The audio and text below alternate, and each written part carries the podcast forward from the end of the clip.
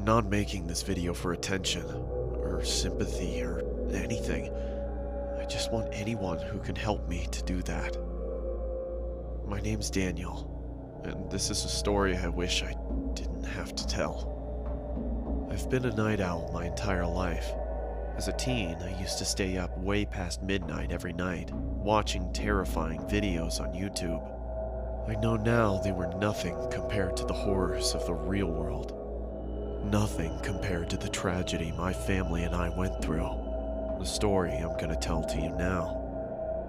My parents, being teachers, had always emphasized the importance of sleeping well to me and would definitely disapprove of my late night routine.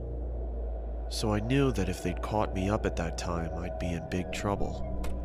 At first, this wasn't a problem, but after I told them about a child predator in our neighborhood that I'd seen in one of my videos, they seemed to grow more and more paranoid, which was obviously understandable.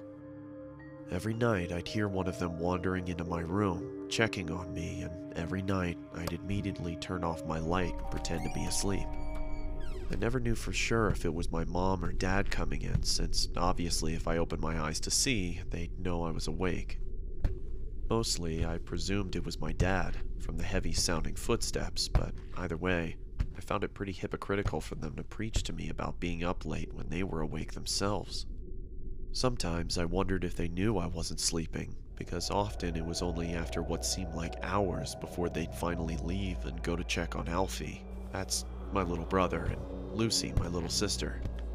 I'd have asked them about it, but I thought it would have confirmed any suspicions which they seemed to already have about my staying awake deep into the mornings of the next day. Like I said, I guess they were just paranoid about the child predator. It was stupid, stupid for me to presume any of these things, and I'll never forgive myself for it, but I did it all the same. Anyway, one day, Lucy's school, where my parents both work, announced a school trip. It meant they'd be gone at some point next month from Saturday morning to Sunday morning, and it meant that I'd finally get to watch the horror movie my friend had lent me that my parents had refused to let me watch. There was one downside, though. I'd be left to look after Alfie.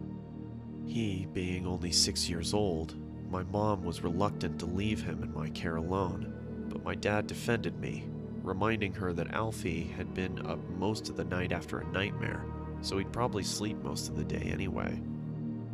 Besides, he reassured her, he's 17. He can be given a little responsibility. With a heavy heart, my mom agreed. I honestly wish she hadn't.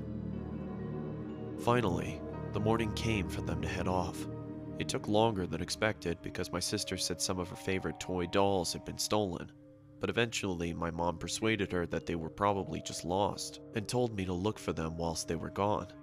I begrudgingly agreed, and soon they were ready to go. As they were leaving, my mom gave me a stern word, reminding me to lock the doors, not go to bed too late, and take good care of Alfie. She told me she'd be watching through the security cameras to make sure I was looking after him properly. I told her she really didn't have to worry. Then we said our goodbyes, and they were off. Alfie and I spent most of the day playing outside, but came in after the frisbee landed near a strange man who Alfie said had been in his nightmare. Told him that that was ridiculous, because even if he somehow was in his dream, he wouldn't be able to remember. Anyway, I went by myself to get it, and I have to admit that the man was fairly creepy. He had a huge grin, and his eyes, staring right at me, seemed to be permanently forced further open than they were designed to go. His clothes all seemed to have been made from someone 50 years younger, as they struggled to cling to his fully grown body. It was cold, but he was wearing a sun hat, a tiny one for children, which barely fit on his head. I recognized it, but didn't know how at the time. If I'd learned anything from the videos I spent my nights watching, I'd have abandoned the frisbee and left. But clearly I didn't, because not wanting to feel like a baby, I approached him. As I got closer to the man, his smile disappeared, and he removed the hat and held it behind his back, I began to see his features in greater detail. He looked tired. He was pale and his eyes were bloodshot and had huge gaping bags under them. In the entire time it took me to get to him, the man didn't move an inch, other than the odd blink. Not even his eyes shifted. At this stage, I was getting uneasy. I just wanted to get it and leave. Hi, can I have my frisbee back, please? Thanks. The thought of that conversation, if you can even call it a conversation, still makes me shiver. I locked the front door as soon as we got home. We were both a bit shaken, and Alfie looked tired, so I gave him some more food and put him to bed. It took him about two hours to fall asleep.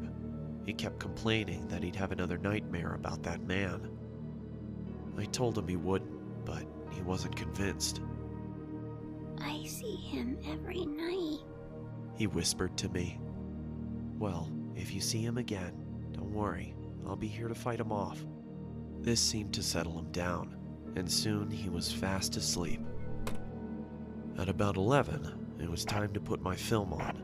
I couldn't have my mom knowing that I was watching it, so I did something naive and ignorant, and something I'll always regret. I turned off the security cameras.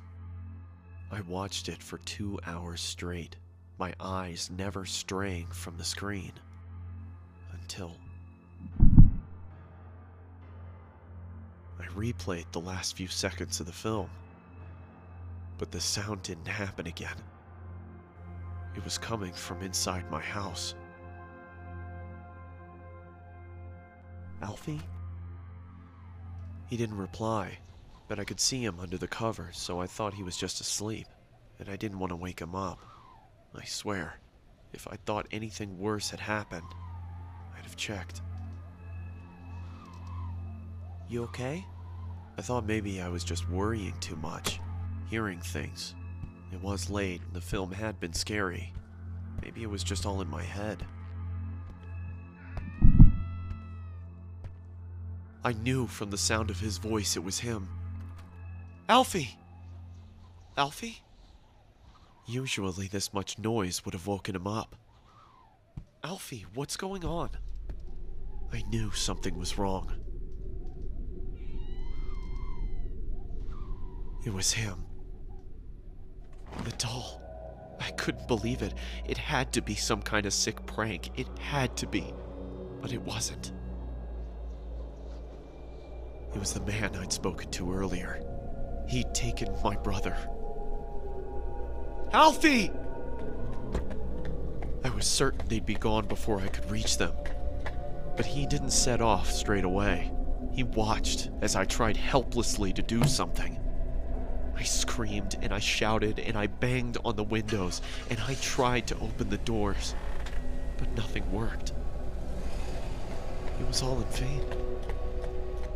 There was nothing I could do for my brother, my best friend, as he was stolen away from me.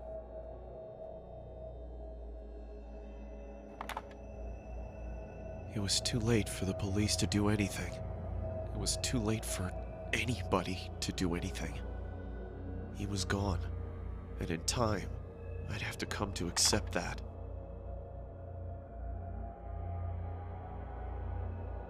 You have nine new messages. First message. Hello? If you're out with Alfie, call me back when you get back in, please.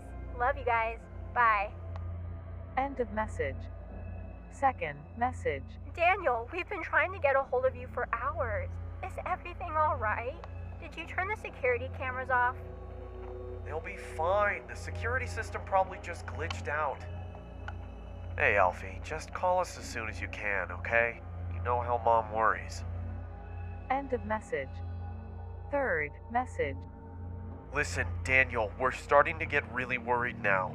If you don't pick up, one of us is gonna have to come home to check if everything's okay. Please pick up. End of message. Fourth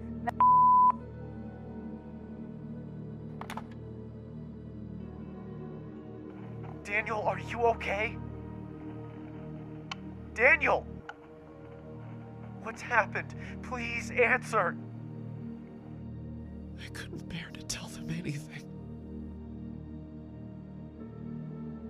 That was seven years ago. We never found him. When I asked my parents if they'd seen anything at all of this man whilst they checked on us during the night, they only looked at me, concerned and confused. What do you mean? They asked. I could only stare at them in horror. Every night, around two, you'd come and check on Alfie, Lucy, and me to see if we were sleeping. Daniel? They told me. No, No, we we didn't. didn't. The police wanted security camera footage of the man, but of course, there wasn't any. It automatically deletes any footage older than 24 hours, which meant I'd been mindless enough to stop it recording on the only night we could have seen him. You know, the strange thing is, I don't even know if I want Alfie to be alive. Because if he is, God knows what that monster has done to him. Sorry if I've gone on too long, but the guilt's been killing me. I had to get it out somehow.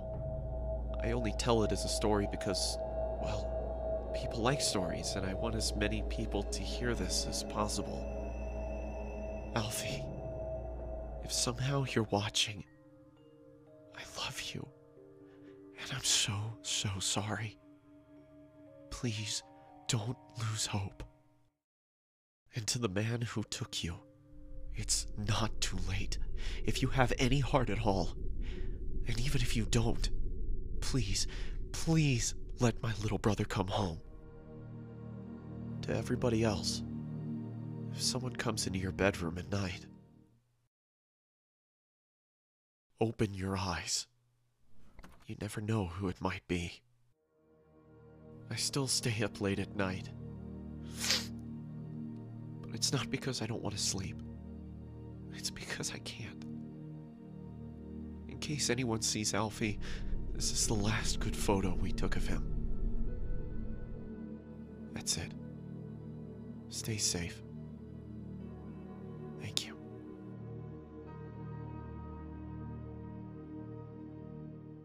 Thank you for sticking around to the end of the video. If you would like to support the channel, check out the merch link in the video description.